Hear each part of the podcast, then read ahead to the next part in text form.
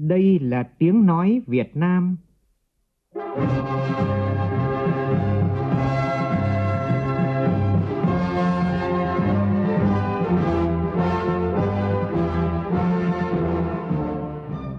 là tiếng nói Việt Nam, phát thanh từ Hà Nội, thủ đô nước Cộng hòa xã hội chủ nghĩa Việt Nam.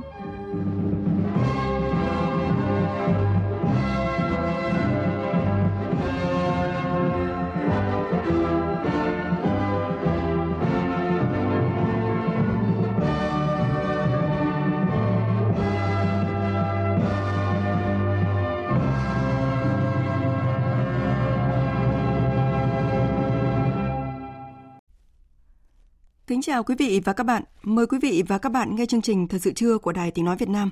Chương trình có những nội dung chính sau đây.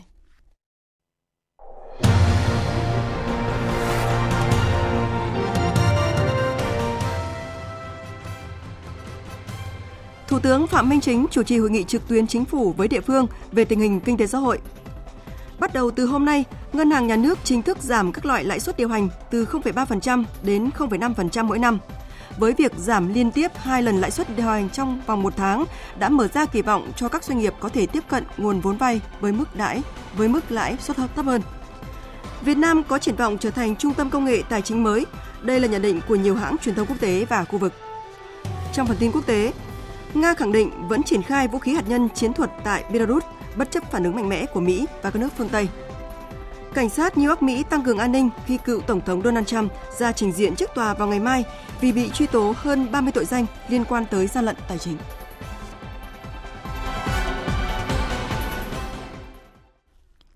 Bây giờ là nội dung chi tiết. Thưa quý vị và các bạn, sáng nay tại trụ sở chính phủ, Thủ tướng Phạm Minh Chính chủ trì hội nghị trực tuyến chính phủ với địa phương về tình hình kinh tế xã hội. Cùng dự hội nghị tại điểm cầu trụ sở chính phủ có Phó Chủ tịch nước Võ Thị Ánh Xuân, các đồng chí thành viên chính phủ, lãnh đạo các bộ ngành, cơ quan trung ương và địa phương. Phóng viên Vũ Khuyên đưa tin. Phát biểu mở đầu phiên họp, Thủ tướng Chính phủ Phạm Minh Chính cho biết, trong tháng 3 và quý đầu tiên của năm, Chính phủ và các bộ ngành địa phương đã quyết liệt triển khai các nhiệm vụ giải pháp đã đề ra theo đúng phương châm, đoàn kết kỷ cương, bản lĩnh linh hoạt, đổi mới sáng tạo, kịp thời hiệu quả. Qua đó, tình hình kinh tế xã hội tiếp tục đạt được những kết quả tích cực đáng ghi nhận. Nhìn lại cái quý ờ, 1 năm 2023, các cái mục tiêu cơ bản là chúng ta vẫn đạt được. Đó là ổn định kinh tế vĩ mô, kiểm soát lạm phát, hiện nay là 4,18% so với lại năm ngoái, vẫn thúc đẩy được tăng trưởng 3,32%. Các cân đối lớn thì vẫn đảm bảo làm đủ ăn, thu đủ chi, xuất đủ nhập, xăng dầu, nguyên nhiên liệu thì ờ, đủ cho sản xuất, tiêu dùng và kinh doanh. Thị trường lao động thì tiếp tục phục hồi nhanh ổn định chính trị rồi ờ, quốc phòng an ninh được giữ vững trật tự an toàn xã hội được đảm bảo đối ngoại thì được tăng cường đẩy mạnh ờ, hội nhập quốc tế thì ờ, vẫn tích cực đời sống nhân dân thì được nâng lên mới đây nhất thì Liên Hợp Quốc đánh giá tức là chúng ta có chỉ số hạnh phúc nâng lên 12 bậc so với năm 2021. Cùng với đó, Thủ tướng đã chỉ ra những tồn tại hạn chế cần phải khắc phục trong thời gian tới. Chúng ta cũng nhìn nhận một cách nó thẳng thắn các cái khó khăn và thách thức thì còn nhiều. Như chúng ta đã nhận định từ đầu năm và đặc biệt là một số cái lĩnh vực như là hồi phục của doanh nghiệp sau cái đại dịch Covid-19 thì còn gặp nhiều khó khăn. Đó là cái tiếp cận vốn, cái tiếp cận đất đai rồi các cái thủ tục hành chính còn rườm rà còn ờ, làm tăng cái chi phí đầu vào của doanh nghiệp. Chúng ta cần phải tháo gỡ những cái khó khăn cho doanh nghiệp để có cái phục hồi tốt hơn hiệu quả hơn góp phần phục hồi cái nền kinh tế của chúng ta. Vấn đề thứ hai là các cái thị trường liên quan đến bất động sản, liên quan đến thị trường vốn thì vẫn còn ờ, khó khăn, và nhất là cái trái phiếu doanh nghiệp. Mặc dù vừa rồi thì chính phủ liên tiếp tháo gỡ những cái khó khăn, nhưng mà vẫn còn những cái ờ, vướng mắc cần phải tháo gỡ tiếp thì mới có thể giải quyết được. Rồi vấn đề phản ứng chính sách của các bộ, các ngành, của các địa phương cũng cần phải kịp thời hơn, hiệu quả hơn. Rồi cải cách cái thủ tục hành chính ở các cấp các ngành cần phải đẩy mạnh hơn nữa rồi cái ờ, kỷ luật kỷ cương trong xử lý công việc cần phải rà soát cần phải chấn chỉnh hơn Thủ tướng yêu cầu các đại biểu đánh giá sát tình hình, dự báo và chuẩn bị kịch bản đối với những khả năng xảy ra. Đặc biệt, phải xác định đâu là giải pháp trọng tâm, điểm mấu chốt, khâu đột phá trong thời gian tới. Sau khi nghe các ý kiến phát biểu thảo luận, kết luận phiên họp, Thủ tướng Phạm Minh Chính chỉ rõ, thời gian tới dự báo tình hình quốc tế còn phức tạp khó lường, trong nước khó khăn thách thức tiếp tục nhiều hơn thời cơ thuận lợi. Về quan điểm chỉ đạo điều hành, Thủ tướng nhấn mạnh tăng cường đoàn kết, thống nhất, giữ gìn kỷ luật kỳ cương hành chính, khắc phục kịp thời các hạn chế trong phản ứng chính sách của một số cơ quan, đơn vị, giữ đúng nguyên tắc hành động, đồng thời căn cứ diễn biến thực tiễn để chủ động linh hoạt sáng tạo trong chỉ đạo điều hành, kịp thời phát hiện, đề xuất các chính sách để ứng phó với những phát sinh, tháo gỡ những điểm nghẽn, khó khăn, vướng mắc. Cái gì thuộc thẩm quyền thì phải chủ động làm, không trông chờ ỉ lại, đề xuất kiến nghị những vấn đề vượt thẩm quyền. Về nhiệm vụ giải pháp, Thủ tướng yêu cầu đẩy mạnh phát triển các ngành kinh tế, đặc biệt là đối với ngành nông nghiệp phải tranh thủ thời tiết tương đối thuận lợi, đẩy mạnh sản xuất, chủ động phòng chống dịch bệnh, thiên tai, biến đổi khí hậu. Có giải pháp hỗ trợ người nông dân về giá nguyên vật liệu đầu vào đang ở mức cao, nhất là thức ăn chăn nuôi, khơi thông thị trường cho hàng hóa, nông nghiệp, nhất là các sản phẩm chủ lực, thúc đẩy phục hồi, phát triển sản xuất công nghiệp, đặc biệt là công nghiệp chế biến chế tạo, có cơ chế chính sách khuyến khích, tạo thuận lợi cho doanh nghiệp sản xuất, đáp ứng nhu cầu thị trường trong nước và tham gia sâu vào chuỗi sản xuất quốc tế.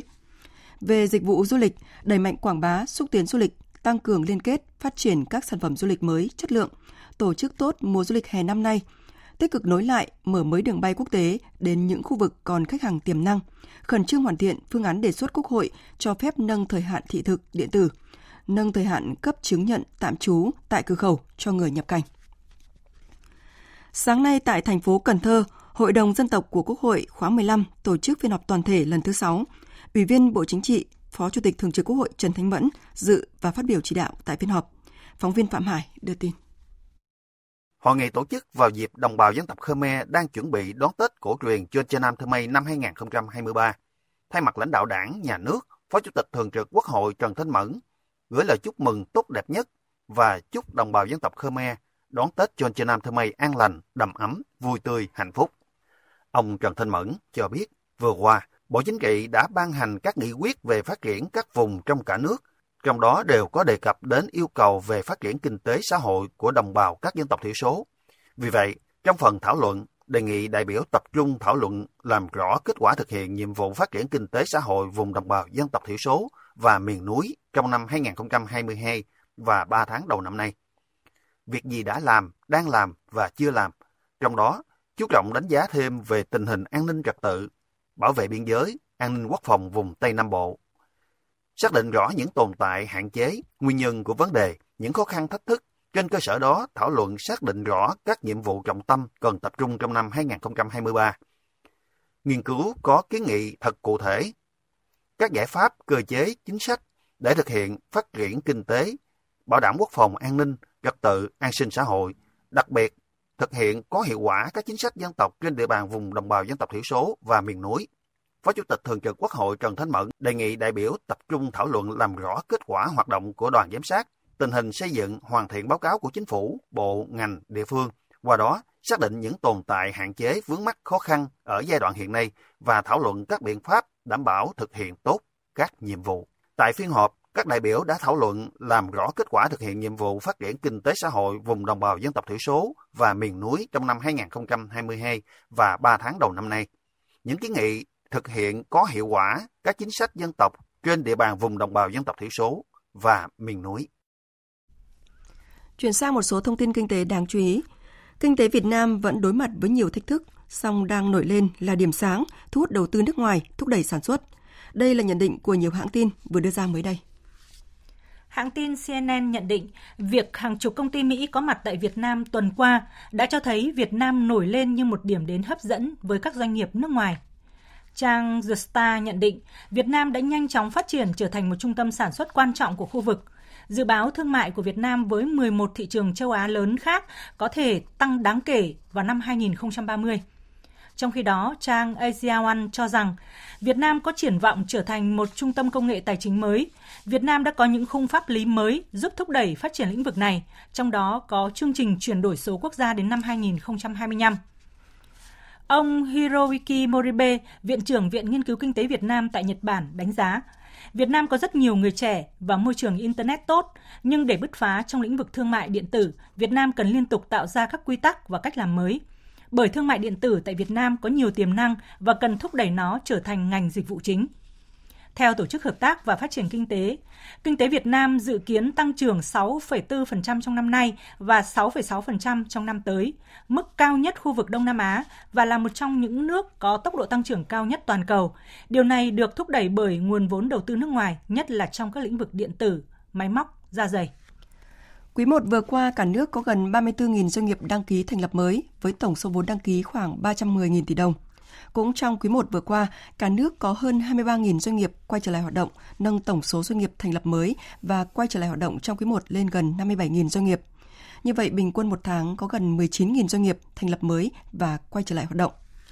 Trong diễn biến tích cực, bắt đầu từ hôm nay, Ngân hàng Nhà nước giảm thêm lãi suất điều hành từ 0,3 đến 0,5% mỗi năm để tháo gỡ khó khăn cho doanh nghiệp, hỗ trợ phục hồi tăng trưởng. Với việc giảm liên tiếp hai lần lãi suất điều hành chỉ trong vòng một tháng, đã mở ra kỳ vọng cho các doanh nghiệp có thể tiếp cận nguồn vốn vay với mức lãi suất thấp hơn. Theo các chuyên gia, việc giảm lãi suất điều hành sẽ là tiền đề để các tổ chức tín dụng giảm lãi suất huy động và cho vay. Tương tự như diễn biến sau lần hạ lãi suất đợt 1 hồi đầu tháng 3, thị trường sẽ cần một thời gian để các chính sách có sự lan tỏa. Ông Đỗ Bảo Ngọc, Phó Tổng Giám đốc Công ty Cổ phần Chứng khoán Kiến thiết Việt Nam nhận định, động thái này của Ngân hàng Nhà nước đã trực tiếp khiến cho mặt bằng lãi suất huy động của các ngân hàng thương mại giảm rất rõ nét.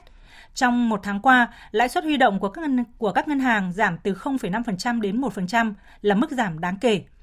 Mặc dù vậy, để nó ảnh hưởng đến mặt bằng lãi suất cho vay cũng cần một khoảng thời gian để mặt bằng lãi suất huy động thấm dần vào nền kinh tế, tiến tới giảm dần lãi suất cho vay. Trong bối cảnh lạm phát đã giảm nhiệt, tỷ giá vẫn được duy trì ở mức tương đối ổn định, việc ngân hàng nhà nước bắt đầu nới lỏng dần chính sách tiền tệ, tiếp tục giảm lãi suất, điều hành được đánh giá là phương pháp linh hoạt giúp kích thích nhu cầu tín dụng việc giảm mặt bằng lãi suất thúc đẩy tăng trưởng tín dụng cùng với việc hoạt động kinh doanh của các ngành nghề được kỳ vọng khởi sắc trở lại vào quý 2 là các yếu tố được kỳ vọng sẽ giúp nền kinh tế đạt được mức tăng trưởng 6,5% như mục tiêu được đặt ra trong năm nay cũng nhằm hỗ trợ khách hàng tiếp cận nguồn vốn vay ưu đãi để thúc đẩy sản xuất kinh doanh, góp phần thực hiện mục tiêu phục hồi tăng trưởng kinh tế của Quốc hội và Chính phủ. Ngân hàng Nông nghiệp và Phát triển Nông thôn Việt Nam, Agribank, triển khai chương trình tín dụng ưu đãi đối với khách hàng doanh nghiệp với quy mô lên đến 100.000 tỷ đồng và 500 triệu đô la Mỹ. Chương trình triển khai cho các khoản vay ngắn hạn dưới 12 tháng, phù hợp với điều kiện tài chính và kế hoạch sản xuất kinh doanh của doanh nghiệp. Mức lãi suất ưu đãi thấp hơn lên tới 1,5% mỗi năm với khoản vay giải ngân bằng đồng Việt Nam và 1% mỗi năm với khoản vay bằng đồng đô la Mỹ so với mức lãi suất hiện hành – tùy theo từng kỳ hạn cho vay, hồ sơ cụ thể của doanh nghiệp đề nghị vay vốn. Chương trình kéo dài cho đến ngày 30 tháng 6 tới. Trước đó bám sát chỉ đạo của chính phủ, các cấp các ngành, nhất là ngân hàng nhà nước trong việc chỉ đạo nhiều giải pháp tháo gỡ cho các doanh nghiệp. Agribank đã chủ động tiên phong hạ lãi suất huy động để tạo điều kiện giảm lãi suất cho vay đối với khách hàng, điều chỉnh giảm lãi suất tối đa 3% mỗi năm so với lãi suất cho vay đang áp dụng đối với các khoản vay kinh doanh bất động sản. Bộ Tài nguyên và Môi trường vừa có quyết định phê duyệt và công bố kết quả thống kê diện tích đất đai năm 2021 tính đến ngày 31 tháng 12 năm 2021. Trong đó, gần 1 triệu 200 nghìn hecta thuộc nhóm đất chưa sử dụng. Theo công bố kết quả thống kê diện tích đất đai của cả nước năm 2021, tổng diện tích tự nhiên của cả nước là hơn 33 triệu hecta, trong đó diện tích nhóm đất nông nghiệp là gần 28 triệu hecta, diện tích nhóm đất phi nông nghiệp là gần 4 triệu hecta. Bộ Tài nguyên và Môi trường đề nghị Ủy ban Nhân dân các tỉnh, thành phố trực thuộc Trung ương chỉ đạo việc công khai và cung cấp kết quả thống kê diện tích đất đai năm 2021 của địa phương cho các tổ chức cá nhân để sử dụng thống nhất theo quy định. Số liệu thống kê diện tích đất đai năm 2021 phải được thường xuyên kiểm tra, giả soát để cập nhật, chỉnh lý biến động vào kết quả thống kê đất đai năm 2022. Việc thống kê diện tích đất đai được thực hiện và báo cáo trên phần mềm thống kê, kiểm kê đất đai của Bộ Tài nguyên và Môi trường. Ủy ban nhân dân thành phố Hà Nội vừa lý giải nguyên nhân quy định thuê nhà tối thiểu 15 m2 cho mời cho người Ủy ban nhân dân thành phố Hà Nội vừa lý giải nguyên nhân quy định thuê nhà tối thiểu 15 m2 cho người mới được đăng ký thường trú tại 12 quận nội thành. Ủy ban nhân dân thành phố Hà Nội giải thích cơ sở pháp lý để xây dựng dự thảo là Luật cư trú năm 2020. Điều 20 của luật quy định người thuê, mượn, ở nhờ muốn đăng ký thường trú phải đáp ứng điều kiện chủ sở hữu chỗ ở hợp pháp đồng ý cho đăng ký thường trú tại địa điểm thuê, mượn, ở nhờ và được đồng ý đăng ký thường trú vào cùng hộ gia đình đó. Diện tích về nhà ở tối thiểu do Hội đồng Nhân dân cấp tỉnh quy định nhưng không thấp hơn 8 mét vuông sàn một người. Với một số địa phương đang có áp lực gia tăng dân số cơ học lớn, số người đăng ký cư trú tăng nhanh và biến động nhiều ở nhóm có chỗ ở hợp pháp là nhà ở do thuê, mượn, ở nhờ. Luật cư trú 2020 quy định Hội đồng Nhân dân các tỉnh, thành phố quyết định diện tích bình quân chỗ ở tối thiểu làm điều kiện để đăng ký thường trú. Quyết định này nhằm đảm bảo điều kiện sống cần thiết của người dân phù hợp với yêu cầu quản lý về cư trú và chính sách an sinh xã hội trên địa bàn. Đồng thời cũng để các tỉnh, thành phố có thể điều tiết phân bổ dân cư thông qua điều kiện đăng ký thường trú. Một căn cứ quan trọng khác để Hà Nội quy định tối thiểu 15 m2 một người với trường hợp thuê mượn ở nhờ muốn đăng ký thường trú là chương trình phát triển nhà ở giai đoạn 2021-2030 ban hành cuối năm 2020. Từ góc độ quận trung tâm thủ đô, lãnh đạo Ủy ban nhân dân quận Hoàn Kiếm đánh giá tình trạng tăng dân số cơ học ở nội thành đã ảnh hưởng đến công tác quản lý dân cư trên địa bàn. Việc nắm quản lý nhân khẩu đối với một số trường hợp gặp nhiều khó khăn. Đơn cử số lượng KT2, hộ khẩu thường trú ở một quận huyện nhưng có đăng ký tạm trú dài hạn ở một quận huyện khác, đi sinh sống nơi khác nhưng vẫn giữ hộ khẩu trên địa bàn, nhân khẩu lao động tự do, thời vụ, học sinh, sinh viên do thay đổi chỗ ở, nơi làm việc thường xuyên. Dựa trên căn cứ pháp lý và thực tiễn vừa nêu, Ủy ban nhân dân thành phố Hà Nội cho rằng việc ban hành văn bản quy định diện tích nhà ở tối thiểu để đăng ký thường trú tại chỗ thuê, mượn, ở nhờ là cần thiết và có tính khả thi. Lãnh đạo thành phố khẳng định khi nghiên cứu xây dựng dự thảo nghị quyết đã đảm bảo hài hòa quyền, lợi ích hợp pháp của công dân, lợi ích của nhà nước, cộng đồng và xã hội. Thưa quý vị và các bạn, Đông Nam Bộ là khu vực có tốc độ tăng trưởng kinh tế nhanh, thu hút nhiều người dân từ các tỉnh thành phố khác đến sinh sống và làm việc. Vấn đề nhà ở cho những người có thu nhập trung bình và thấp đã được lãnh đạo các tỉnh Bình Dương, Đồng Nai, Thành phố Hồ Chí Minh quan tâm thúc đẩy nhưng vẫn chưa đạt được như kỳ vọng. Thực trạng việc phát triển nhà ở xã hội tại ba địa phương này ra sao và sắp tới có phương hướng nào? Đây là nội dung được đề cập trong bài viết của nhóm phóng viên Duy Phương và Thiên Lý. Mời quý vị và các bạn cùng nghe. Tỉnh Đồng Nai có khoảng 700.000 người lao động đang sinh sống trong các nhà trọ. Dự báo nhu cầu về nhà ở xã hội cho người thu nhập thấp là khoảng 500.000 căn. Tuy nhiên, hiện toàn tỉnh Đồng Nai chỉ có 3.500 căn nhà ở xã hội đã hoàn thành. Trong số 8 dự án nhà ở xã hội đang triển khai, có gần 8.000 căn đang được thi công. Huyện Nhân Trạch, Đồng Nai là địa phương có nhiều nhà ở xã hội được xây dựng. Tại khu công nghiệp Nhân Trạch 1, dự án nhà ở xã hội Idico đã hoàn thành giai đoạn 1 với hơn 1.400 căn. Tuy nhiên, chủ đầu tư cũng có một số khó khăn vướng mắc nên chưa thể thực hiện được giai đoạn 2. Ông Ngô Mạnh Hoạch, đại diện ban quản lý dự án nhà ở xã hội Idico nói: Về những cái quy định chính sách pháp luật của nhà nước đối với cái dự án nhà ở xã hội thì nó cũng còn mới, công ty chưa thể làm ngay được. Về nguồn vốn để thực hiện dự án nhà ở xã hội thì công ty cũng đang phải đi vay những cái gói vay thương mại để thực hiện dự án nhà ở xã hội chưa được tiếp cận đầy đủ đối với những cái gói vay của chính sách nhà nước. Trong khi đó, nhờ các giải pháp đồng bộ được triển khai, Bình Dương đã trở thành địa phương đi đầu cả nước về phát triển nhà ở xã hội với nhiều mô hình sáng tạo, hiệu quả. Giai đoạn 2011-2015, tỉnh Bình Dương có 23 dự án hoàn thành và đưa vào sử dụng với tổng diện tích sàn nhà ở 431.488 m2, đáp ứng nhu cầu cho 37.500 người. Trong giai đoạn 2016-2020, tỉnh đã đầu tư được 1,33 triệu m2 sàn, đạt tỷ lệ 65% kế hoạch đề ra. Là đơn vị đi đầu trong phát triển nhà ở xã hội ở Bình Dương, đến nay, Tổng công ty BKMX đã xây dựng hơn 50.000 căn hộ giá rẻ bán cho công nhân. Hiện doanh nghiệp đang đầu tư thêm nhiều dự án với hàng chục ngàn căn hộ ở các khu vực tập trung đông công nhân, các khu công nghiệp. Về khó khăn trong phát triển nhà ở xã hội, đại diện đơn vị này cho rằng vấn đề cốt lõi là quỹ đất, pháp lý và vốn hỗ trợ cho người mua. Kiến trúc sư Nguyễn Hồng Hải, Ban tư vấn quy hoạch Tổng công ty BKMX đề xuất. Nhà nước cho những chính sách, đấy là công cụ mạnh nhất để giải quyết câu chuyện pháp lý. Cái thứ hai là chủ trương hỗ trợ về vốn, ờ, về thuế cho nhà đầu tư, cho người dân chắc chắn là phải có chương trình cho vay như các nước thành công họ đều cho vay đến 70% dựa theo thu nhập và cho vay 20, 25, 30 năm với lãi suất cố định. Tại thành phố Hồ Chí Minh, giai đoạn 2016-2020 có 19 dự án nhà ở xã hội hoàn thành với tổng diện tích 1,23 triệu m2, đạt 69,2% so với chỉ tiêu đề ra. Những năm gần đây, lượng nhà ở xã hội được thực hiện ngày càng ít. Năm 2022, thành phố Hồ Chí Minh chỉ có vỏn vẹn một trên tổng số 10 dự án nhà ở xã hội được hoàn thành với quy mô 260 căn. Ông Phạm Đăng Hồ, trưởng phòng phát triển nhà và thị trường bất động sản, Sở Xây dựng thành phố Hồ Chí Minh cho biết có nhiều vướng mắc trong phát triển nhà ở xã hội. Còn ở Đồng Nai, ông Nguyễn Hữu Nguyên, giám đốc Sở Kế hoạch và Đầu tư cho biết, tỉnh đã cho giả soát 37 khu đất với diện tích hơn 175 ha để kêu gọi đầu tư nhà ở xã hội. Các dự án này đang được lập quyết định chủ trương đầu tư làm cơ sở đấu thầu lựa chọn nhà đầu tư.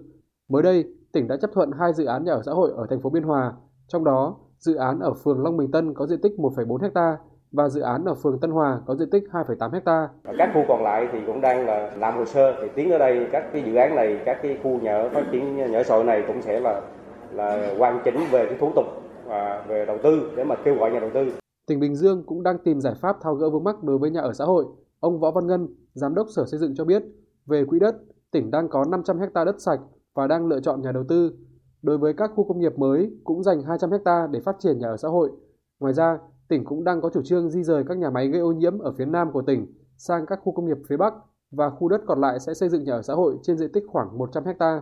Khu công nghiệp à, đã và đang hoạt động, nếu trường hợp còn đất sản xuất mà chưa sử dụng sẽ rà soát để điều chỉnh quy hoạch để bổ sung vào đó là cái đất hành chính dịch vụ để phát triển nhà lưu trú cho người lao động.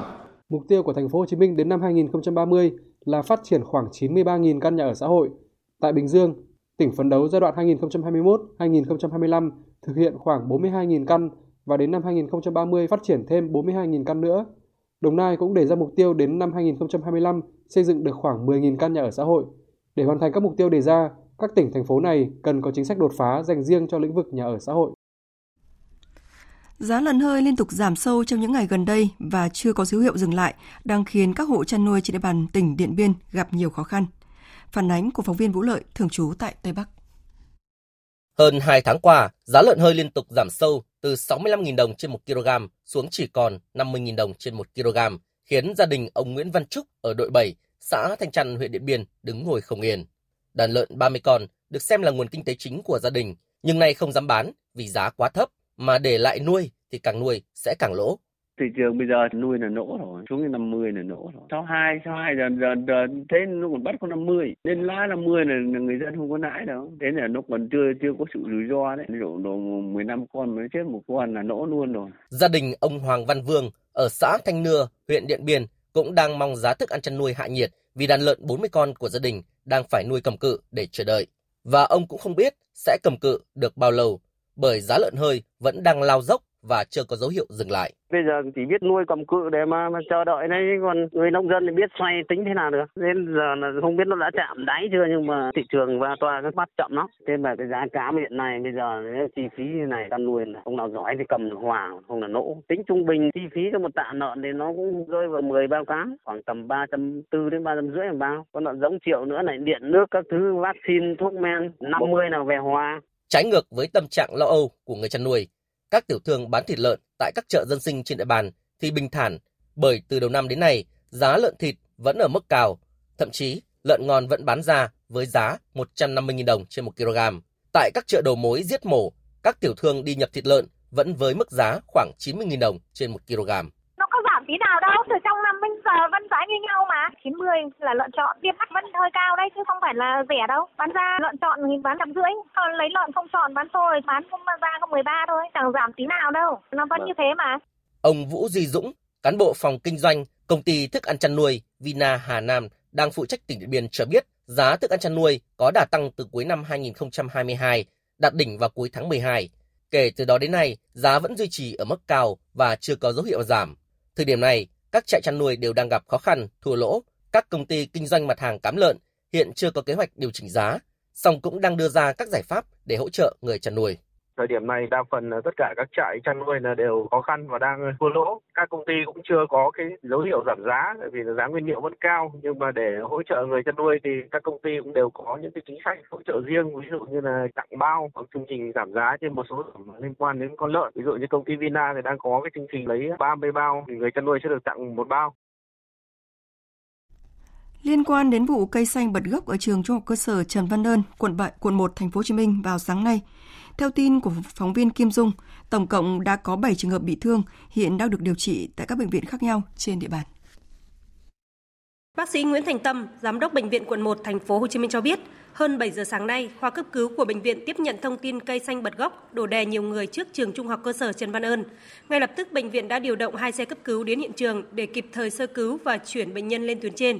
Tổng cộng bệnh viện đã tiếp nhận 7 trường hợp với nhiều vết thương xây sát khác nhau. Trong đó có 5 bệnh nhân chấn thương nặng, sau khi sơ cứu bệnh viện đã chuyển lên tuyến trên. Cụ thể, hai trường hợp là vợ chồng, trong đó người chồng bị gãy xương đùi, xây sát ở vùng ngực, vùng thắt lưng, còn người vợ đang mang thai tháng thứ 8, đều đã được chuyển tuyến đến bệnh viện nhân dân gia định để theo dõi và điều trị tiếp. Một học sinh sinh năm 2010 bị gãy xương đùi, chấn thương đầu được chuyển bệnh viện Nhi đồng 2. Có hai trường hợp sinh năm 2003 và 1968 có các chấn thương cột sống, ngực, khuỷu tay, đùi được chuyển đến bệnh viện chấn thương chỉnh hình thành phố Hồ Chí Minh. Bác sĩ Nguyễn Thành Tâm, giám đốc bệnh viện quận 1 cho biết. Riêng hai trường hợp uh, nhẹ uh, bệnh viện giữ lại uh, để chăm sóc. Hiện tại thì sức khỏe bệnh nhân ổn, đã kiểm tra tất cả các cận lâm sàng thấy tình hình sức khỏe bệnh nhân ổn định.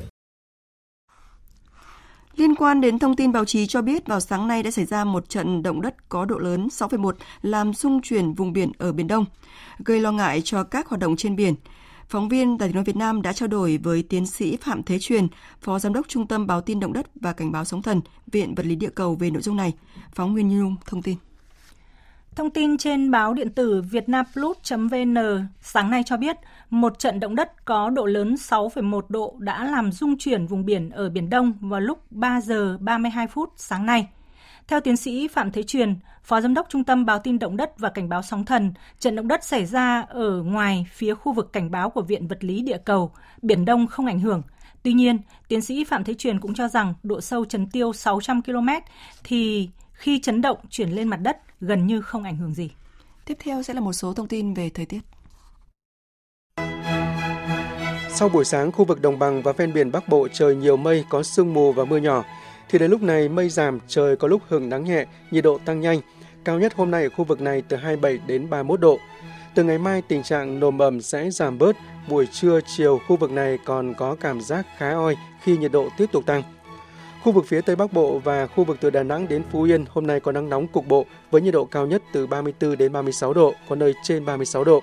Riêng khu vực phía Tây Bắc Bộ ngày mai có nắng nóng diện rộng với nhiệt độ cao nhất 35 đến 37 độ, có nơi trên 37 độ.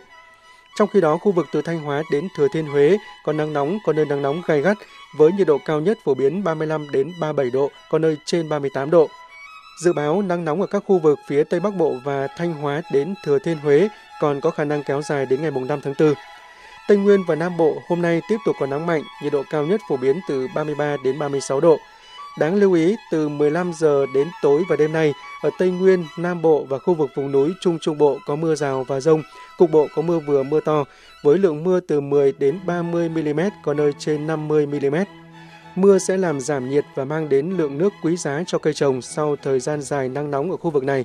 Tuy vậy, mưa rông sau thời gian nắng nóng cũng tiềm ẩn nhiều khả năng xảy ra lốc xét, mưa đá và gió giật mạnh, gây nguy hiểm tính mạng và tài sản của người dân. Mưa vừa, mưa to cục bộ còn có khả năng gây ra tình trạng ngập úng tại các khu vực trung thấp.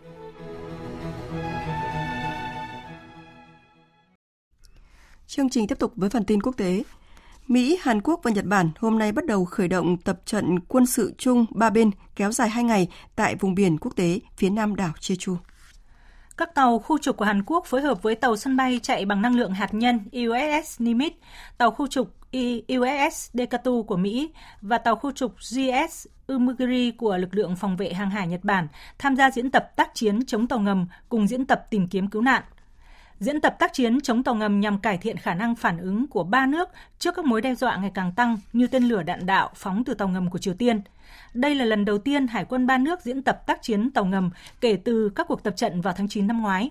Tháng trước và tháng 10 năm ngoái, Mỹ, Hàn Quốc và Nhật Bản cũng đã tiến hành các cuộc diễn tập phòng thủ tên lửa gần quần đảo Dokdo mà phía Nhật Bản gọi là quần đảo Takeshima. Cuộc diễn tập tìm kiếm và cứu nạn ba bên lần này tập trung vào ứng phó với hiểm họa thiên tai và các hoạt động nhân đạo, được nối lại lần đầu tiên sau 7 năm như một phần trong nỗ lực nhằm tăng cường sự ổn định hợp tác an ninh giữa ba nước. Đại sứ Nga tại Belarus vừa tái khẳng định vũ khí hạt nhân chiến thuật của Nga được triển khai tại Belarus là nhằm tăng cường năng lực an ninh của Nga. Theo đại sứ Nga tại Belarus Boris Grilov, vũ khí hạt nhân của Nga sẽ được triển khai tới biên giới phía Tây quốc gia đồng minh Belarus bất chấp sự phản đối của châu Âu và Mỹ. Đại sứ Nga không nói rõ số vũ khí này sẽ được cất giữ ở đâu, nhưng xác nhận rằng một cơ sở lưu trữ sẽ được hoàn thành theo lệnh của Tổng thống Nga Putin trước ngày 1 tháng 7 và sau đó sẽ chuyển đến phía Tây Belarus. Việc Nga lên kế hoạch triển khai vũ khí hạt nhân tại Belarus đã gây phản ứng mạnh từ Mỹ và các nước phương Tây.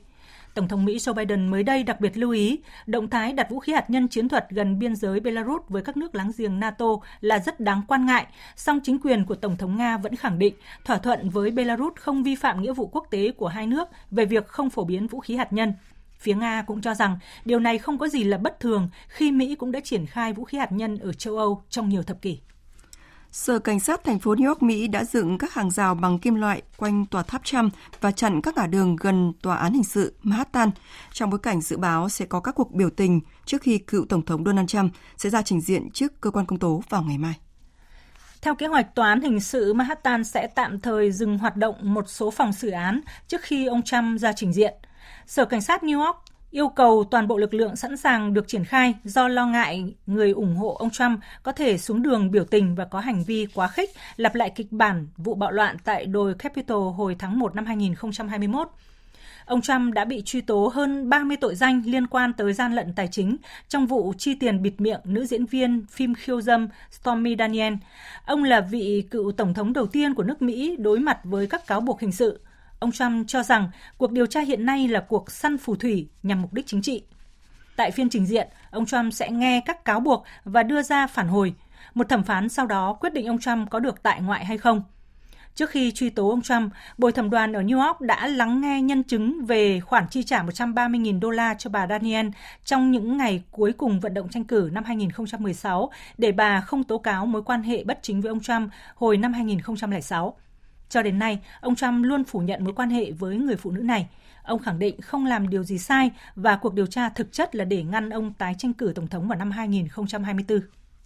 Hôm nay, Đảng Liên minh Quốc gia Phần Lan tuyên bố giành chiến thắng trong cuộc đua vào Quốc hội.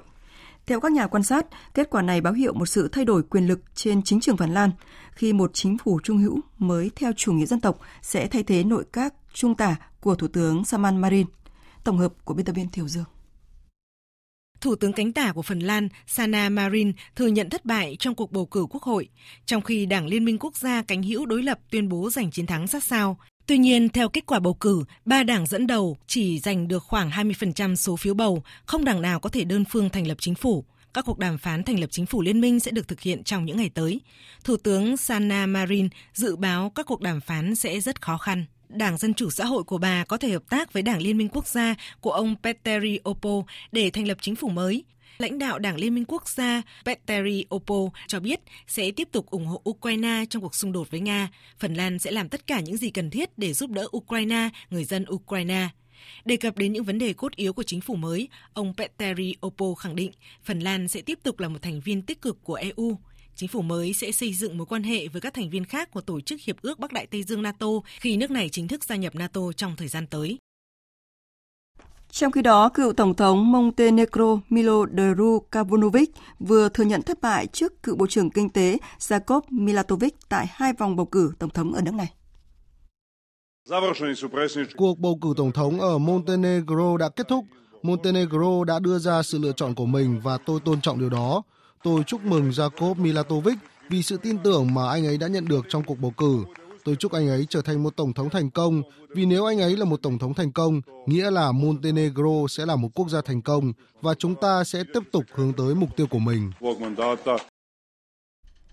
Ông Drukanovic sẽ tiến hành bàn giao vị trí tổng thống cho ông Milatovic vào ngày 21 tháng 5 tới.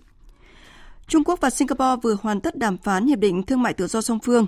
Nếu được ký kết, đây sẽ là hiệp định có độ mở cửa cao nhất nền kinh tế thứ hai thế giới từ trước đến nay. Phóng viên Bích Thuận, thường trú tại Trung Quốc, đưa tin. Thông báo được đưa ra ngay sau khi Trung Quốc và Singapore nhất trí nâng cấp quan hệ song phương lên đối tác toàn diện chất lượng cao hướng tới tương lai. Trong chuyến thăm chính thức Trung Quốc 6 ngày của Thủ tướng Singapore Lý Hiển Long, Bộ trưởng Thương mại hai nước đã ký biên bản ghi nhớ về việc hoàn thành thực chất các cuộc đàm phán tiếp theo của việc nâng cấp Hiệp định Thương mại Tự do, gọi tắt là FTA Trung Quốc-Singapore, dưới sự chứng kiến của Thủ tướng hai nước.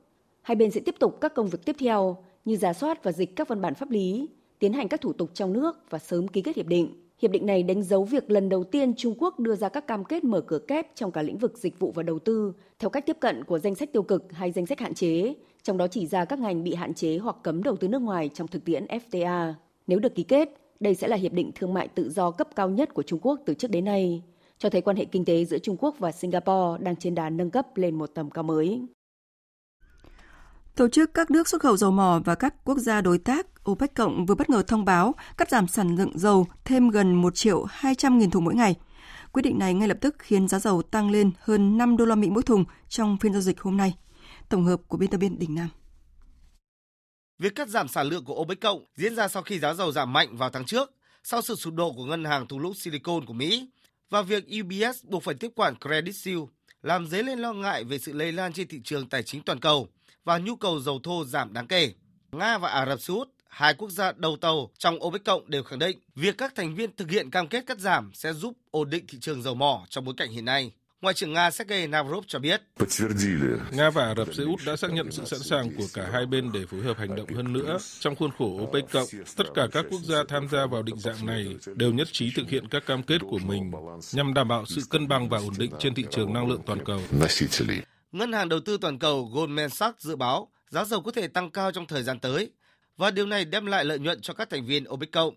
Tuy nhiên, chính quyền Mỹ đã gọi bước đi này là không khôn ngoan cho rằng các nước không nên cắt giảm sản lượng dầu khai thác vào thời điểm này do thị trường đang bất ổn. Dự báo, việc cắt giảm sản lượng dầu một cách bất ngờ của OPEC cộng còn tạo ra nguy cơ khơi lại căng thẳng giữa Ả Rập Xê Út và Mỹ. Quốc gia luôn muốn Riyadh bơm thêm dầu vào thị trường trong nỗ lực chế ngự lạm phát tràn lan trong bối cảnh chi phí năng lượng tăng cao. Với lần cắt giảm trước đó, nhiều quan chức Mỹ cáo buộc Ả Rập Xê Út đã đứng về phía Nga và tạo ra cuộc khủng hoảng năng lượng cho châu Âu. Sau quyết định của OPEC cộng, đồng đô la Mỹ cũng đã bắt đầu tăng giá do những lo ngại về rủi ro lạm phát trở lại, với việc giá dầu tăng kéo theo nhiều mặt hàng tăng giá. Mỹ và Liên minh châu Âu đang đàm phán nhằm giải quyết những bất đồng liên quan tới các khoản thuế ưu đãi dành cho xe điện. Cả hai bờ Đại Tây Dương đã bị lôi kéo vào một cuộc tranh chấp thương mại sau đạo luật giảm lạm phát được Quốc hội Mỹ thông qua vào năm ngoái, phân bổ hơn 300 tỷ đô la cho các chính sách khí hậu và năng lượng xanh. Biên tập viên Thu Hoài tổng hợp thông tin. Liên minh châu Âu đã tìm cách thuyết phục Tổng thống Joe Biden thay đổi những phần gây tranh cãi trong đạo luật giảm lạm phát, đặc biệt là yêu cầu xe điện phải được gắn mác, sản xuất tại Mỹ để đủ điều kiện nhận tín dụng thuế. Tuy nhiên, ông Joe Biden và chính quyền của ông cho rằng Liên minh châu Âu hoàn toàn tự do trong việc tìm kiếm một thỏa thuận trợ cấp cho xe điện của mình.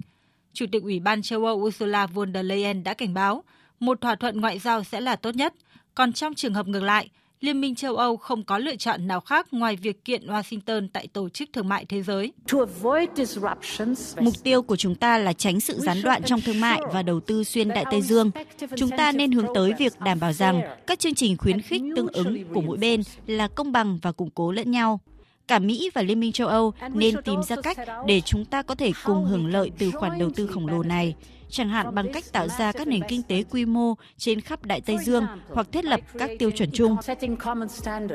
Các nhà lập pháp tại cả Mỹ và Liên minh châu Âu cho rằng các nhà lãnh đạo đang phá vỡ quy trình phê duyệt tiêu chuẩn cho các hiệp định thương mại tự do và những vấn đề phát sinh trong nội bộ nước Mỹ và giữa các nước thành viên Liên minh châu Âu đang khiến cơ hội hàn gắn dặn nước thương mại giữa hai đồng minh trở nên khó khăn hơn. Thời sự VOV nhanh, tin cậy, hấp dẫn. Quý vị và các bạn đang nghe chương trình Thời sự trưa của Đài Tiếng Nói Việt Nam. Thưa quý vị và các bạn, xác định trồng rừng gỗ lớn là một trong những hướng chính trong phát triển kinh tế rừng tại địa phương. Bắc Cạn đã triển khai các dự án hỗ trợ nâng cao nhận thức cho người dân, bước đầu thu được kết quả đáng ghi nhận. Dù vậy, người dân vẫn còn những băn khoăn và chưa thực sự mặn mà với các dự án này. Ghi nhận của phóng viên công luận thường trú tại Tây Bắc. Năm 2017, hơn 20 hộ dân ở thôn Nà Cà 1, xã Cao Kỳ, huyện Trợ Mới, tỉnh Bắc Cạn đã tham gia dự án quản lý rừng bền vững và cấp chứng chỉ rừng FSC do một doanh nghiệp phối hợp với chính quyền địa phương thực hiện. Vậy nhưng, sau khi chứng chỉ rừng được cấp, doanh nghiệp đã không đến thu mua gỗ theo hợp đồng cam kết và sau một thời gian, doanh nghiệp này có thông báo đến chính quyền địa phương về việc chấm dứt dự án. Ông Hà Quảng Dũng, người dân thôn Nà Cà 1, xã Cao Kỳ cho biết.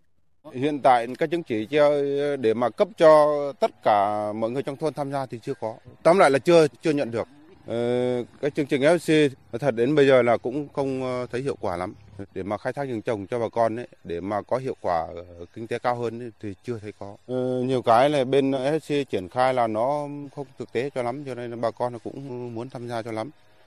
Không chỉ có người dân thôn Nà Cà Một, dự án cấp chứng chỉ rừng FSC do doanh nghiệp này triển khai trên diện tích hơn 920 ha rừng thuộc 3 xã của huyện Trợ Mới và đều không thu mua theo cam kết. Việc cấp chứng chỉ rừng FSC là một trong những dự án được người dân và cả chính quyền tỉnh Bắc Cạn đặc biệt quan tâm, bởi đây là tiêu chuẩn rừng bền vững đầu tiên được triển khai ở Bắc Cạn, giúp khẳng định và nâng cao giá trị rừng trồng của địa phương.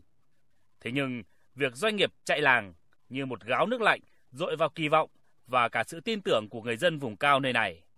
Ông Hà Văn Hữu, cán bộ hạt kiểm lâm chợ mới tỉnh Bắc Cạn nói: Hiện nay thì chưa có cái đơn vị nào trực tiếp đến cái à, địa bàn thu mua gỗ để xuất khẩu theo đúng như cái cam kết lúc đầu. Cho nên là lúc đầu thì người dân tham gia cũng cũng là sôi nổi và nhiệt tình. Nhưng đến hiện nay thì bởi vì cái à, cam kết của cái công ty à, Ờ, đến ờ, để thực hiện việc cấp chứng chỉ rừng chưa được ờ, đúng như cái nội dung cam kết gần như là bây giờ người ta thương mại tự do cũng gần như cũng đã hiện đến thời điểm hiện tại người ta cũng không quan tâm quá vào cái việc mà có được cấp FSC hay không bởi vì hiện nay nó chưa thể hiện là cái rừng FSC nó khác cái rừng không có chứng chỉ FSC thế nào. Ngoài dự án cấp chứng chỉ rừng FSC, tỉnh Bắc Cạn cũng đã triển khai dự án quản lý rừng bền vững và đa dạng sinh học nhằm giảm phát khí thải CO2, gọi tắt là KWF8 với khoảng 4.400 ha tại hai huyện là Ngân Sơn và Chợ Mới. Theo đánh giá chung của người dân và cơ quan chuyên môn, dự án đã mang lại hiệu quả rõ rệt khi những diện tích rừng gỗ lớn dù kéo dài thời gian hơn nhưng lợi nhuận lại cao gấp 3 lần so với trồng rừng thông thường. Tuy nhiên, thời gian cho thu hoạch kéo dài từ 5 đến 7 năm lên hơn 10 năm cũng tạo áp lực kinh tế với hộ gia đình khó khăn khi mức hỗ trợ của dự án chỉ khoảng từ 7 đến 9 triệu đồng một hecta. Do đó, một số hộ trồng thông tại huyện Ngân Sơn đã không thực hiện quy trình tỉa thưa của dự án mà giữ lại cây để bán nhựa. Một số hộ cũng không thực hiện đúng quy trình chăm sóc do không đủ chi phí, nhân công, vân vân. Ông Hà Sĩ Huân, Giám đốc Sở Nông nghiệp và Phát triển Nông thôn Bắc Cạn đánh giá, dù còn chưa đạt kết quả như mong muốn, nhưng các dự án này, đặc biệt là dự án KVKF8 đã cho thấy được giá trị của các diện tích rừng gỗ lớn thay vì trồng rừng theo cách thông thường. Khi triển khai dự án, người dân cũng có thêm kinh nghiệm, kỹ thuật trồng, chăm sóc và trồng cây gỗ lớn để tạo tính bền vững cho kinh tế rừng của Bắc Cạn. Ngay trong năm 2023, Sở Nông nghiệp và Phát triển Nông thôn Bắc Cạn sẽ tham mưu Ủy ban Nhân dân tỉnh trình Hội đồng Nhân dân ban hành chính sách hỗ trợ tỉa thưa cho người tham gia trồng rừng gỗ lớn để người dân an tâm thực hiện. Ờ, đối với FFC đây vẫn là cái tiêu chí tiêu chuẩn mà chúng tôi cần phải tổ chức thực hiện trong thời gian tới để cái chất lượng gỗ ờ, có thể đáp ứng được nhu cầu thị trường ngoài nước, đạt theo yêu cầu. Từ đó cũng là cách mà nâng cao giá trị của rừng Bắc Cạn. Cần có cái sự phối hợp chặt chẽ giữa đơn vị tổ chức thực hiện và người dân. Quy trình đó được thống nhất và đồng bộ thì mới đạt được yêu cầu đề ra. Trồng rừng gỗ lớn là hướng đi bền vững cho kinh tế rừng Tuy nhiên, để người dân chuyển đổi nhận thức và thực sự mặn mà với các mô hình quản lý phát triển rừng bền vững, tỉnh Bắc Cạn cần có sự hỗ trợ kịp thời, tương xứng để người dân đảm bảo cuộc sống trước mắt, đồng thời có chế tài quản lý chặt chẽ các đơn vị doanh nghiệp tham gia dự án, không để mất lòng tin của người dân như với dự án quản lý rừng bền vững và cấp chứng chỉ rừng FSC tại huyện Chợ Mới thời gian qua. Tiếp tục chương trình là trang tin đầu tư tài chính và bản tin thể thao. Trang tin đầu tư tài chính. Thưa quý vị, thưa các bạn, tại thị trường trong nước, giá vàng SJC sáng nay được tập đoàn vàng bạc đá quý Doji niêm yết mua vào ở mức 66 triệu 200 nghìn đồng một lượng và bán ra là 66 triệu 900 nghìn đồng một lượng. Vàng rồng Thăng Long được công ty Bảo Tín Minh Châu niêm yết giá mua vào là 54 triệu 770 nghìn đồng một lượng và bán ra là 55 triệu 720 nghìn đồng một lượng. Trên thị trường ngoại tệ, Ngân hàng Nhà nước công bố tỷ giá trung tâm của đồng Việt Nam với đô la Mỹ ở mức áp dụng cho hôm nay là 23.600 đồng một đô la Mỹ. Bộ Giao thông Vận tải, Bộ Nông nghiệp và Phát triển Nông thôn và 13 địa phương vùng đồng bằng sông Cửu Long đã xây dựng 16 đề xuất dự án với tổng mức đầu tư là 94.328 tỷ đồng, trong đó có loạt dự án đường ven biển đi qua 7 tỉnh với tổng mức đầu tư là gần 43.000 tỷ đồng. Ủy ban nhân dân thành phố Hà Nội vừa ký ban hành quyết định số 05 năm 2023 về việc ban hành đơn giá xây dựng mới nhà ở, nhà tạm, vật liệu kiến trúc làm cơ sở xác định giá trị bồi thường, hỗ trợ khi nhà nước thu hồi đất trên địa bàn thành phố. Theo đó, từ ngày 7 tháng 4 tới, việc áp dụng đơn giá có thuế giá trị gia tăng và không có thuế giá trị gia tăng tại quyết định này được tổ chức thực hiện như sau. Đơn giá làm cơ sở xác định giá trị bồi thường, hỗ trợ cho các cá nhân, hộ gia đình là đơn giá đã bao gồm thuế giá trị gia tăng theo quy định tại khoản 1 điều 5 thông tư số 219 năm 2013 của Bộ Tài chính. Đơn giá làm cơ sở xác định giá trị bồi thường, hỗ trợ cho các tổ chức doanh nghiệp căn cứ trên cơ sở hồ sơ xác nhận của Tri cục thuế cấp huyện. Trên thị trường chứng khoán, phiên giao dịch sáng nay với những thông tin hỗ trợ khá tích cực từ thị trường, Dòng tiền đã nhập cuộc sôi động giúp thanh khoản cải thiện, thị trường tăng vọt và biến động quanh mức giá 1.075 điểm. Trong đó, nhóm cổ phiếu bất động sản vừa và nhỏ đua nhau tăng mạnh cả về giá và giao dịch. Kết thúc phiên giao dịch sáng nay, VN Index đạt 1.077,15 điểm, HNX Index đạt 210,71 điểm. Đầu tư tài chính biến cơ hội thành hiện thực. Đầu tư tài chính biến cơ hội thành hiện thực. Thưa quý vị, thưa các bạn, để giảm lãi suất cho vay và thực hiện các biện pháp tháo gỡ khó khăn cho nền kinh tế, hỗ trợ phục hồi tăng trưởng theo chỉ đạo của Thủ tướng Chính phủ, từ hôm nay mùng 3 tháng 4, Ngân hàng Nhà nước tiếp tục giảm 0,3 đến 0,5% một năm các mức lãi suất điều hành. Đây là lần thứ hai Ngân hàng Nhà nước giảm lãi suất điều hành tính từ cuối tháng 3 đến nay, nhằm tiếp tục thực hiện chủ trương của Quốc hội, Chính phủ, Thủ tướng Chính phủ giảm lãi suất cho vay, tháo gỡ khó khăn cho nền kinh tế, doanh nghiệp và người dân. Theo một số chuyên gia, quyết định liên tiếp giảm lãi suất điều hành của Ngân hàng Nhà nước là động thái táo bạo nhưng hợp lý trong bối cảnh kinh tế vĩ mô của Việt Nam hiện nay. Một số chuyên gia kinh tế cho rằng động thái hạ lãi suất liên tiếp nhanh và mạnh của cơ quan quản lý nhà nước là nhằm khơi thông dòng vốn giá rẻ hơn, hợp lý hơn ra thị trường. Tiến sĩ Lê Duy Bình, giám đốc điều hành Economica Việt Nam đánh giá, khi lãi suất tiết kiệm thấp thì người dân và doanh nghiệp thay vì gửi tiền vào ngân hàng để lấy lãi suất sẽ đẩy ra sản xuất kinh doanh. Lãi suất khoản vay thấp thì doanh nghiệp dễ dàng đi vay để phục vụ sản xuất kinh doanh. Việc giảm lần thứ hai này thậm chí còn mạnh mẽ hơn lần trước và giảm ở trong những góc độ thậm chí giảm cả trần lãi suất huy động. Điều này cho thấy rằng là ngân hàng nhà nước cũng như là chính phủ đã gửi ra một tín hiệu là tiếp tục với mục tiêu hỗ trợ cho quá trình phục hồi một cách bền vững của nền kinh tế trong năm nay. Ông Hoàng Công Tuấn, công ty cổ phần chứng khoán MB nhận định, dù nhiều ngân hàng trung ương trên thế giới vẫn điều hành lãi suất và giữ ở mức cao nhưng ngân hàng nhà nước Việt Nam vẫn hạ lãi suất. Điều này có vẻ như bất ngờ nhưng là hợp lý và phù hợp với những diễn biến của nền kinh tế hiện nay.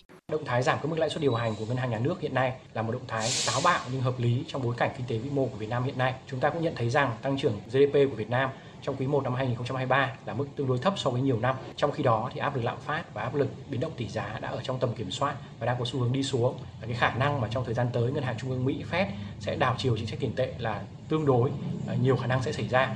Và do đó thì chúng tôi cho rằng là động thái của ngân hàng nhà nước hiện nay là một động thái đón đầu đi trước xu hướng giảm của mặt bằng lãi suất toàn cầu. Theo ngân hàng nhà nước, tăng trưởng tín dụng đến cuối tháng 3 chỉ là 2,06%, chứng tỏ sức hấp thụ vốn của nền kinh tế vẫn đang còn yếu.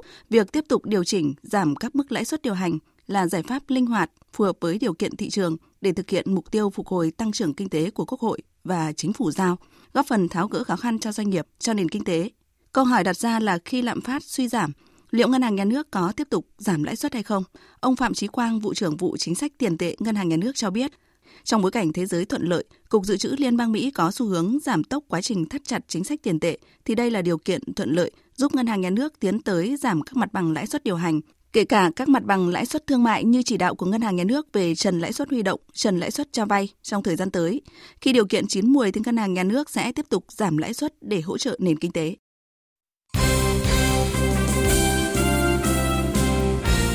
Thưa quý vị và các bạn, Tối mùng 2 tháng 4, đội tuyển nữ Việt Nam khởi hành tới thủ đô Kathmandu, Nepal, sẵn sàng cho vòng loại thứ nhất Olympic Paris 2024. Chuyến bay của thầy trò huấn luyện viên Mai Đức Chung xuất phát từ sân bay Nội Bài, quá cảnh tại Ấn Độ trước khi tới Nepal vào 16 giờ chiều nay. Chia sẻ trước ngày lên đường, huấn luyện viên Mai Đức Chung cho biết. Ở độ cao thì Nepal thì rõ ràng hơn chúng ta. Trên núi chúng tôi có cách khắc phục. 4 giờ chiều chúng tôi đã đến Nepal thì chúng tôi có thể lên nghỉ ngơi một chút chúng tôi sẽ đi giày ra à, tập luyện ngay tại khách sạn để nó làm quen khí hậu. Và sáng hôm sau chúng tôi cũng sẽ tập luôn. Đấy, và chúng tôi có những cái cách tập luyện để làm sao để nó tăng cường cái thể lực cái thở trong tập luyện thể thao. Tức là cái tăng cường trong cái cường độ lên à, với cường độ cao. Đấy và thời gian ngắn thôi để cho các bạn nó sốc nhanh lên và nó kịp phục hồi với lại à, quen với lại khí hậu của Nepal đội tuyển nữ Việt Nam sẽ tranh tài với đội chủ nhà Nepal trong hai trận đấu diễn ra vào ngày mùng 5 và mùng 8 tháng 4. Dù có thứ hạng cao hơn đối thủ, nhưng huấn luyện viên Mai Đức Chung vẫn tỏ ra thận trọng. Theo cái ờ, sắp xếp của thứ hạng của FIFA thì người ta đứng thứ 100 cơ. Đấy, mình thì đứng thứ 33 mới tăng lên một bậc từ 34 lên 33. Nhưng chúng tôi không phải vì thế chúng tôi chủ quan đâu. Chúng tôi ờ, rất là tôn trọng họ. Tối qua trên sân vận động Thiên Trường đã diễn ra lễ khai mạc Cúp Quốc gia 2023 và sau đó là trận đấu rất hấp dẫn của chủ nhà thép xanh Nam Định và đội khách Hải Phòng. Cả hai đại diện của V-League đều thi đấu cởi mở, mang đến thế trận đôi công có chất lượng chuyên môn cao. Sau 90 phút thi đấu chính thức, hai đội hòa nhau một đều và phải phân định thắng thua trên chấm luân lưu. Ở loạt sút quyết định, tiền vệ Lương Xuân Trường thực hiện không thành công, khiến Hải Phòng FC thua 3-4. Sau thất bại tiếc nuối, huấn luyện viên Chu Đình Nghiêm của Hải Phòng FC bày tỏ. Tôi hài lòng với cái tinh thần và cái lối chơi của bóng. Cả hai đội hôm nay chơi đều tốt, mà Nam Định chơi tốt thì hai đội đội nào có cơ hội để có thể giải quyết trận đấu trong 90 phút nhưng mà không tận dụng được. Thì à, bạn biết là Nam Định là năm nay thay máu rất nhiều. Thì cái lối chơi của Nam Định năm nay là rất là khác biệt với những mọi năm. Thì à, Nam Định đang nằm trong cái top đầu của V-League thì tôi nghĩ rằng Nam Định hôm nay chơi rất là tốt. Về phía đội chủ nhà, huấn luyện viên Vũ Hồng Việt khiêm tốn cho rằng đây là chiến thắng may mắn. Tôi thật sự rất hài lòng với à, toàn đội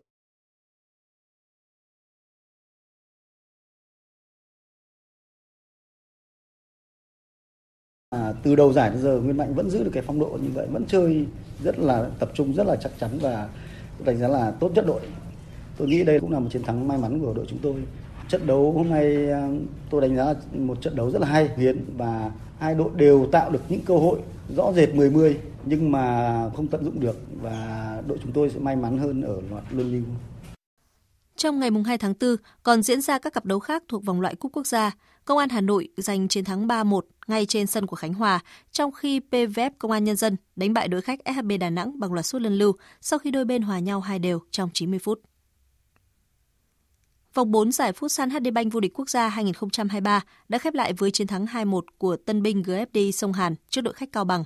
Đây cũng là chiến thắng đầu tiên của đại diện Đà Nẵng ở mùa giải năm nay sau 3 trận thua liên tiếp. Cũng ở vòng này, hai ứng cử viên sáng giá cho chức vô địch là Sahako và Thái Sơn Nam tiếp tục khẳng định sức mạnh của mình. Sahako vượt qua Savinet Khánh Hòa với tỷ số 4-3 để tiếp tục giữ vững ngôi đầu bảng, trong khi Thái Sơn Nam đánh bại Thái Sơn Bắc 3-1 để bám đuổi quyết liệt. Sáng nay, chặng 2 cuộc đua xe đạp toàn quốc tranh cúp truyền hình thành phố Hồ Chí Minh Tô Đông Á 2023 khởi tranh với lộ trình từ Hà Nội đi Thanh Hóa dài 114 km vượt qua sự bám đuổi quyết liệt của các đối thủ, tay đua Trần Tuấn Kiệt của Dopagan Đồng Tháp là người cán đích đầu tiên để giành chiến thắng chặng. Anh cho biết. Lộ trình ờ, ngày hôm nay cũng ờ, giống như lộ trình mấy năm trước mà có gió ngược và rất là nắng nóng rất là mệt. Ngày hôm nay rất là vui, em cũng ờ, xin cảm ơn đến đội vượt đua mấy cô Đồng Tháp và Dopagan Đồng Tháp. Trong đó ban huấn luyện đã chỉ đạo rất là tốt và người dân ở đây đã ra cổ vũ đồng đua. Về đích ngay sau Tuấn Kiệt là Nguyễn Tấn Hoài và cua người Nga Rikunov của tập đoàn Lộc Trời. Vận động viên Nguyễn Tấn Hoài chia sẻ.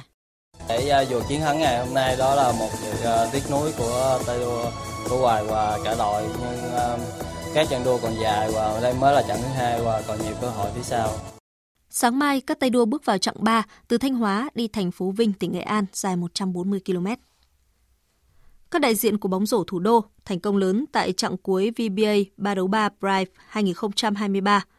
Với những ngoại binh chất lượng từ Tây Ban Nha, Thăng Long Warriors thể hiện sức mạnh áp đảo ở nội dung VBA 3 đấu 3 Men Pro mùa này với lần thứ ba vào chung kết, tái đấu Sài Gòn Heat. Đội bóng thủ đô đã hai lần giành chiến thắng tại chung kết chặng 1 ở Hà Nội, chặng 2 ở Nha Trang Khánh Hòa và ở Grand Final. Thăng Long Warriors tái lập được kết quả trước đối thủ giàu kinh nghiệm của VBA với tỷ số 19-12.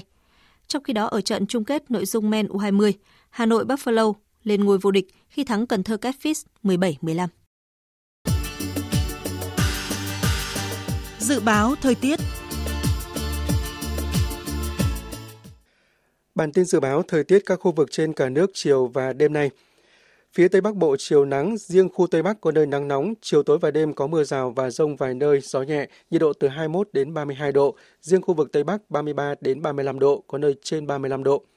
Phía Đông Bắc Bộ có mưa vài nơi, chiều giảm mây trời nắng, chiều tối và đêm có mưa rào và rông rải rác, gió Đông Nam cấp 2, cấp 3, nhiệt độ từ 22 đến 31 độ. Khu vực từ Thanh Hóa đến Thừa Thiên Huế, chiều nắng nóng, có nơi nắng nóng gai gắt, chiều tối và đêm có mưa rào và rông vài nơi, gió Tây Nam cấp 2, cấp 3. Trong mưa rông có khả năng xảy ra lốc xét, mưa đá và gió giật mạnh, nhiệt độ từ 22 đến 37 độ, riêng vùng núi phía Tây có nơi trên 37 độ. Khu vực từ Đà Nẵng đến Bình Thuận chiều nắng, riêng phía Bắc có nắng nóng cục bộ, chiều tối và đêm có mưa rào và rông vài nơi, gió Đông Nam cấp 2, cấp 3.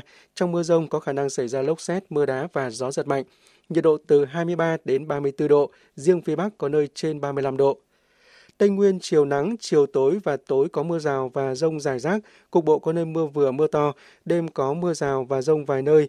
Trong mưa rông cần đề phòng khả năng xảy ra lốc xét, mưa đá và gió giật mạnh, nhiệt độ từ 20 đến 34 độ, có nơi trên 34 độ.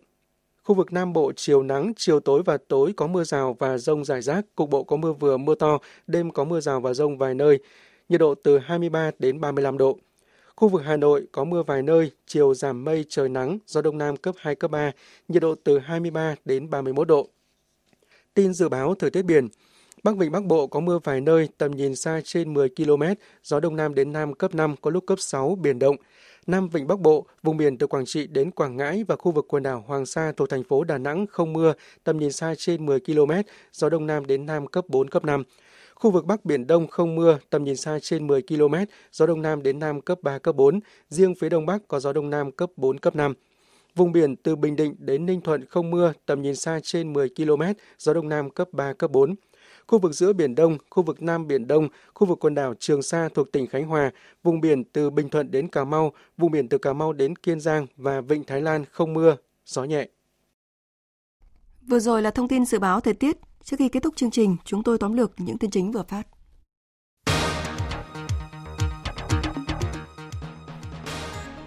Chủ trì hội nghị trực tuyến chính phủ với địa phương tháng 3, Thủ tướng Phạm Minh Chính yêu cầu cần lấy nội lực là cơ bản, là chiến lược, là quyết định, ngoại lực là quan trọng và đột phá. Tiếp tục ưu tiên giữ ổn định kinh tế vĩ mô, kiểm soát lạm phát, thúc đẩy tăng trưởng, bảo đảm các cân đối lớn, đẩy mạnh sản xuất kinh doanh, tạo việc làm sinh kế cho người dân.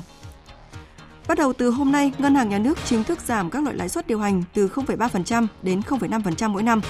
Các chuyên gia nhận định giảm lãi suất sẽ kích cầu tín dụng, qua đó giúp doanh nghiệp và người dân tiếp cận được với nguồn vốn ngân hàng nhiều hơn để đưa vào sản xuất kinh doanh và tiêu dùng. Đại sứ Nga tại Belarus vừa tái khẳng định vũ khí hạt nhân chiến thuật của Nga sẽ được triển khai tại Belarus nhằm tăng cường năng lực an ninh của Nga Trước phản ứng mạnh của Mỹ và các nước phương Tây, Nga cho rằng điều này là không có gì bất thường khi Mỹ cũng triển khai vũ khí hạt nhân ở châu Âu trong nhiều thập kỷ. Sở Cảnh sát thành phố New York, Mỹ đã dựng các hàng rào quanh tòa tháp Trump và chặn các ngã đường gần tòa án hình sự Manhattan trong bối cảnh dự báo sẽ có các cuộc biểu tình trước khi cựu Tổng thống Donald Trump sẽ ra trình diện trước cơ quan công tố vào ngày mai.